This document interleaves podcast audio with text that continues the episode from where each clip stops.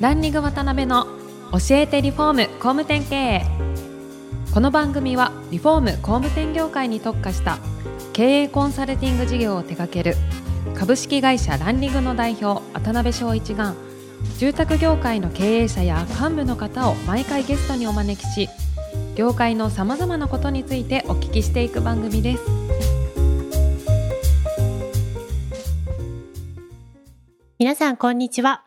さあ、今週も始まりました。ランリング渡辺の教えてリフォーム工務店経営第214回目、アシスタントの泉です。パーソナリティの渡辺翔一です。渡辺さん、今週もよろしくお願よろいしますしくお願いし。ます。今回から4回にわたってご出演いただきますのは、インハウス建築計画一級建築士事務所代表の中西博次様です。中西様は大阪府出身、建築設計事務所の勤務を経て、1999年、現在のインハウス建築計画一級建築士事務所を設立されました。本業と並行して、文化女子大学の非常勤講師やパナソニック株式会社のデザインアドバイザーなども務められ、大改造劇的ビフォーアフターをはじめとした様々なメディアに多数ご出演されながら、より良い暮らしの考え方を世の中に広めておられます。そんな中西様には、今回から4回にわたって、現在までの足跡や会社のこと、今後のビジョンなど、じっくりお聞きしたいと思ってますので、よろしくお願いします。はい、えー、では今週から4週連続ですね。中西博次さんよろしくお願いいたしはい、よます。ろしくお願いします。はいラジオは初めて、音声番組初めてですか？まあ、あの、電話インタビューは受けたことあるんですけど。ど どんなテーマですか？えっとね、それなんかな、あの、鈴木治さんがやってるラジオで、はいはいはいあの、子供部屋についての話を、あの、インタビューを受けて、で、電話でお答えしました。そうなんですね。えーまあ今回から4週連続、はいちょっと音声で伝えるのって結構難しいところもあるんですけど、はいぜひよろしくお願いします。はい、よろしくお願いします。はい。で、あの、今回、まあ、あ含めて4回連続で、まあ、1回目は中西さんの人となりみたいなところからいろいろお聞きできたらなと思うんですが、はい。ご出身はあれですよね。僕も大阪なんですけど、大阪の堺で、はいお近くですね。はい。えーまあ、結構南の方で。南の方であの柄の悪いところです。まあ結構ね、柄のいい大阪と柄の悪い大阪、パキって分かれるとこねそっちの下の方ですね、はいそしたら。えーで今でこそもう非常に柔らかくて親しみやすい、まあ雰囲気持たれてる中西さんですけど、どんな幼少期を過ごされたかとか、えーそのあたり。まあ、あの、本当に、あの、家はですね、はい。あの、まあ、三人兄弟の末っ子で、で、まあ、実家写真屋さんだったんですけど、うん。まあ、本当、あの、貧乏な家で、うん子供の頃は本当に貧しい暮らしをしてました。あそうなんですね。ですけど、昔の写真屋さんって結構ニーズが、そうですね。あの、ちょうどはね、あの、まあ、僕が生まれたのは1964年なんですけど、はいはいはいはい。で、万博の時、1970年ですね、はい。大阪万博。うん。あの時がもうピークで、うん。あのその頃はもう両親とも本当休みなく働いてて、だから幼少期にね、あの家族連れでどっか出かけたって一切ないんですよね。あそうなんですね。なんか遊園地も連れてってもらったことないので。でまあ万博も本当1回だけ、本当小学校1年生の時に、うん。えー一度だけ行ったんですけど、なるほど。その時もすごい長蛇の列で、あの多分あのアメリカ館とかあのはいみんな月の石を見に行ったんですけど、はい。はい。はい4時間並んで結局入れなかった、えー。そういう思い出しかないです。結構雑な管理して運営してるんですね。子供の頃の夢とかって何かあったんですか？その時。あまあ、やっぱりその万博って結構有名を描いたですよね。うん。あのまあ、本当にその南の方の貧しい、地域だったんで、はい。その周りって本当に、まあ、あの下田屋しか建ってないようなエリアなんですけど、うん。それが万博に行くとすごい近代的な建物がたくさん建ってて、まあ、こんなのが作れるんだっていうのはすごいなんかね、有名を持ったというかなんか憧れを持ちましたよね。まあ、おそらくそういう幼少期にいろんな今につながる原体験みたいなものって終わりだったと思うんですけど、そのあたりってなんかこう印象に残ってる今につながる？これつながってんなみたいなありますか、まあ、あの住宅でいうとやっぱりその自分の実家が一番ちょっと インパクトが強いというか、へー。あの印象が深いんですけど、はい。あの本当にあの駅前の小さなお店だったんで、はい。もう敷地がちょっとこういびつだったんですよね。うん。でそのいびつな形通りに、うん。その地元の大工さんが作ってくれた家なんですけど、はいはいはいはい。で自分の部屋がもう直角が一つもないんですよ。え？え 丸いってこといですか？やいや四角形なんですけど、はい。全部角度ががあの鋭角だったり鈍角だったりするんで。でそこでこう家具を置くとこう机がこっちの壁に合わせるとこっちに三角の隙間がある、うん。こっちに合わせるとこっちに隙間があるみたいな。それがすごい嫌で。あ、嫌だった。なんでこんな作り方するのかなってすごいストレスだったんですよ。な なるほど。まあおかげであの今設計する時も必ず直角にするっていう。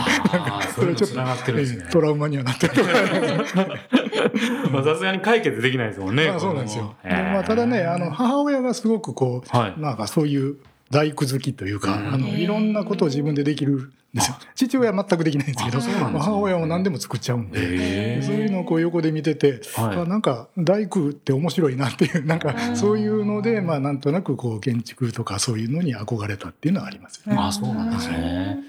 で三人兄弟っておっしゃ、聖子っておっしゃってましたけど、どんなご兄弟というか？えーまあ、はい。兄と姉がいるんですけど、まあ、2人とも非常に成績優秀で、あ、そうなんですね。まあうちの兄貴東大なんですけど、えー。本当子供の頃からもはい。う全然あの学力じゃかなわんなと。うん。でまあやっぱりこう3兄弟比べられるじゃないですか。まあそうですよね。そうすると、まあ、これ勉強で勝負しても負けるなと思って、うんうんじゃあもう勉強じゃないところで勝負しようと思って、はい。それでもう自分はもう最初からもう芸術系に行こうと。あー。そういういわゆる通常の価値観と超越したところで勝負しようみたいななんかそういう思いがあってでまあ芸術系の学校に行きたいなと思ってたんですけどまあいかんせん絵心はなかったんですよ。それ、大丈夫なんですか？掃除として。そうだから全然絵描けなくて、はい。これ絵描けなかったらどうダメかなと思ったら、あの定規使って絵が描ける学科があると。ー。何かなと思ったら建築学科だったんですよ。定規使いはまっすぐな線はいけるなと思ってあじゃあ建築学科に行こうと思って。まあなんかもうその頃からもう建築に行きたいって思ってて、まあ、結構もうそれ小学校のね、うんえー高学年ぐらいの時から思ってる早いですね。それは建物に興味あったとかそういう話じゃなくて本当にこう選択肢の中で考えたらそれだったとかっていうことなんですか？そうですね。まあもともとそういうこう母親のなんかものづくりみたいなのが面白そうだと思ったしなるほどでなるほど。まあ絵を描きたいけども、うん。普通に絵描くのが下手だから、なるほどなるほど。まあ、定規使って絵描こうみたいな。そんな感じです不思ね。議なあれですね。絵心ありますか？私もないタイプなんです。ないタイプ。一緒だと思って。なるほど。でそういう形で京都のはい。大学に行かれたそうんなんですよ。ですね、。まあその建築を目指すにしてもやっぱり建築系の学科ってそこそこ優秀な人しか入れないんで、うん。で父親もこう、うん。まあ貧乏だったんで、はい。あの私立大学には行かさないと。うん。国公立に現現役だったら行ってもいいよっていう話を言われて、結構厳しいですね。ね厳しいですね。じゃあどうしようっつっていろいろ調べたら、あうん。のその京都工芸繊維大学っていうところに行ったんですけど、ね。あの工芸繊維大学はあのはい。二次試験が数学とデッサンしかないんですね。あそうなんでこれ一教科やったらなんとかなるかなと。と思って、まあ、それあの高校のまあ2年生ぐらいの時にはい。調べて気づいて、もうじゃあもうここしかないと。思って。その時からもうその高専に入るための勉強しかしてない。赤本買って でも高校3年生の授業中もう全ての授業中にずっと数学の勉強してるんですよ。あだからあその3年生の時の成績は最悪なんですよ。もう他のねあの国語とかそういう社会とかそういうのは全然ダメでよく卒業できましたね ギリギリなんかあのお情けで卒業させてもらったんですけど。えーで一発で現役で受かられてっていうことなんですね。まあ偶然。見事ですね。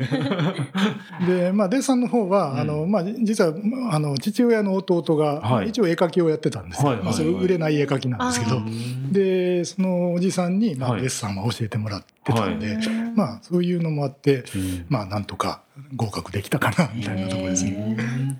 で大学に入ってもちろん勉強もされていろいろされてとかっていう感じだと思うんですけど。本来ならそうあるべきだ大学よくあるやつですか大学入ったところで結構燃え尽きたところがあって、で、まあ、やっぱり、なかなか仕送りも十分もらえなかったんで、はい。まあとにかくバイトしないと生きていけない。はいでもうアルバイトに明け暮れてですね、うん。でまあ、ずっとそのライブハウスの厨房でバイトしてたんですけど、ライブハウスはい。ええもう料理ばっかり作ってたんですが、でそれでですねもう週 4, 4日ぐらい入って、うん。でもう月給は結構ねあの正社員並みに稼いでたんですね。うん。ででもそれって夕方の5時から翌2時まで、はい。働いてますから朝起きれないんで、うん。朝一の授業は全部落としてたっていう。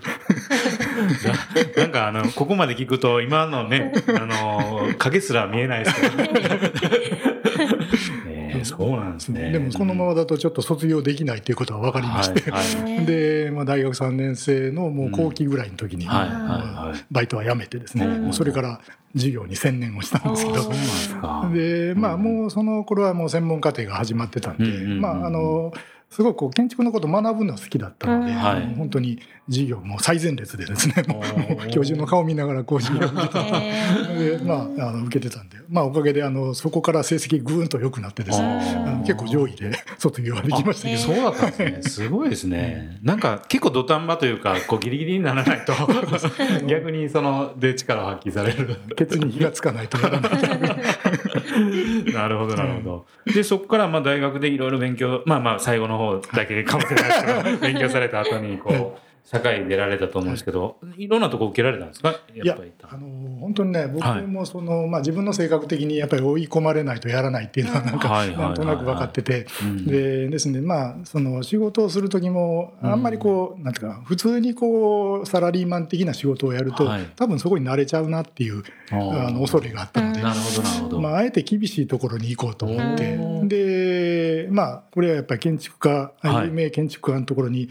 まあ、とにかくあの修行に行かないといかんというふうに思ってうん。それで、まあ、全然身の程知らずだったんですけども、まあ、日本代表する建築家の菊竹清則さんっていうところの門を叩いたんですね。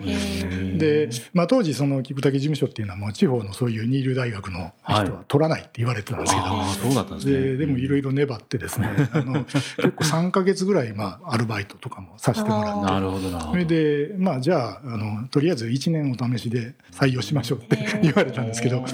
でもまあそのままずっと13年間いたんですけどね。ああ、すごいですね。かなりあれですか、やっぱり狭き門なんですか？まあ、あの本当にあの優秀な人しか取らないっていう、まあ、そういう考え方だったんで、なるほどね。まあどこの馬の本でかわからんやつは取らない。そうだったんですね。なんか建築系とかって馴染みないですよね。あ、私祖父が自分の家も自分で建てたりだとかなんかお城を自分で設計して作ったりとか したので。そこでちょっと接点が。あるぐらい本格的ですお城をね、自分で作る人って僕初めて聞きましたけど。